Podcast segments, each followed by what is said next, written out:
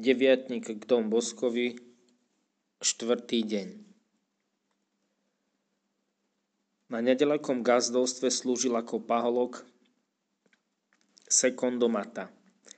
Gazda mu každé ráno do jednej ruky vložil krajec čierneho chleba a do druhej ohlávku s dvoma chravami. Viedol, ich na pašu. Tu sa stretával s Jankom a jeho kravami. Janko si nosieval biely chlieb. V tých časoch to bola lahvodka.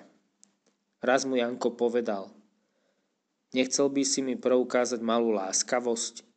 Veľmi rád, povedal paholok.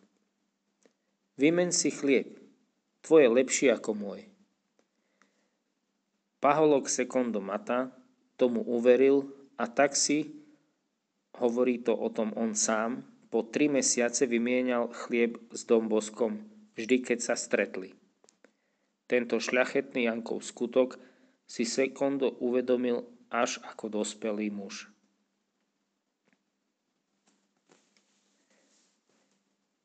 Predsavzatie Skúsim sa dnes niečím podeliť. Svetý Ján Bosko, otec a učiteľ mládeže, ty si toľko pracoval pre spásu duší. Buď nám vodcom, aby sme hľadali svoje duševné dobro a spásu blížneho. Pomáhaj nám plniť si dobre svoje povinnosti, premáhať nároživosti a ľudské ohľady. Nauč nás milovať sviatosného spasiteľa, panu Máriu pomocnicu a svätého Otca rímskeho pápeža. Vypros nám šťastnú hodinu smrti, aby sme prišli k Tebe do neba. Amen.